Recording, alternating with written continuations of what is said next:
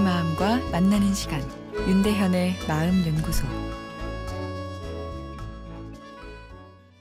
안녕하세요. 추석 연휴 마지막 날 화요일 윤대현의 마음 연구소입니다.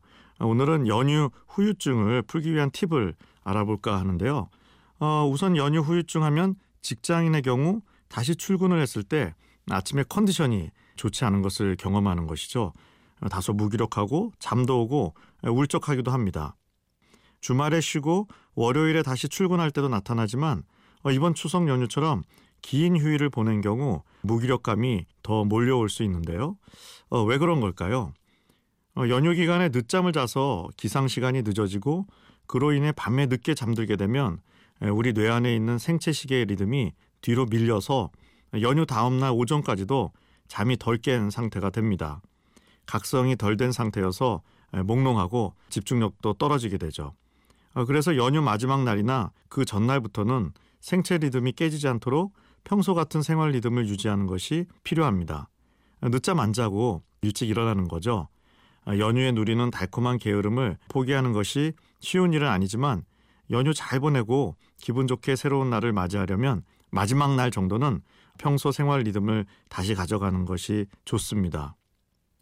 잔소리 스트레스, 가사 스트레스, 그리고 과식 등 명절의 스트레스로 오히려 몸을 망가뜨리기 쉬운데요. 바쁜 명절이라도 틈나는 대로 간이 이완요법, 유산소 운동을 하면 좋습니다. 어, 먼저 운전을 많이 할 상황이라면 차가 막힐 때 머리를 앞뒤, 양옆으로 돌리고 어깨에 힘을 뺍니다.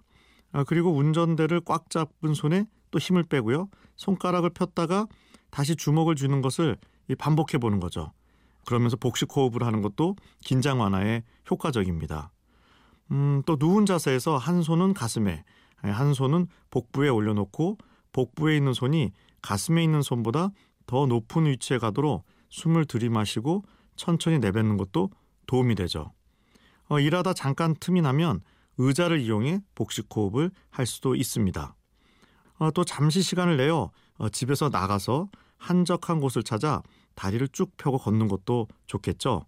길을 걸으며 주변 사람들도 이렇게 쳐다보고 또 물끄러미, 하늘, 구름, 새, 뭐 꽃등을 바라보는 거죠. 심심해 보이는 일들이지만 뇌를 이완시켜주고 어, 명절 스트레스 조절에 도움이 됩니다.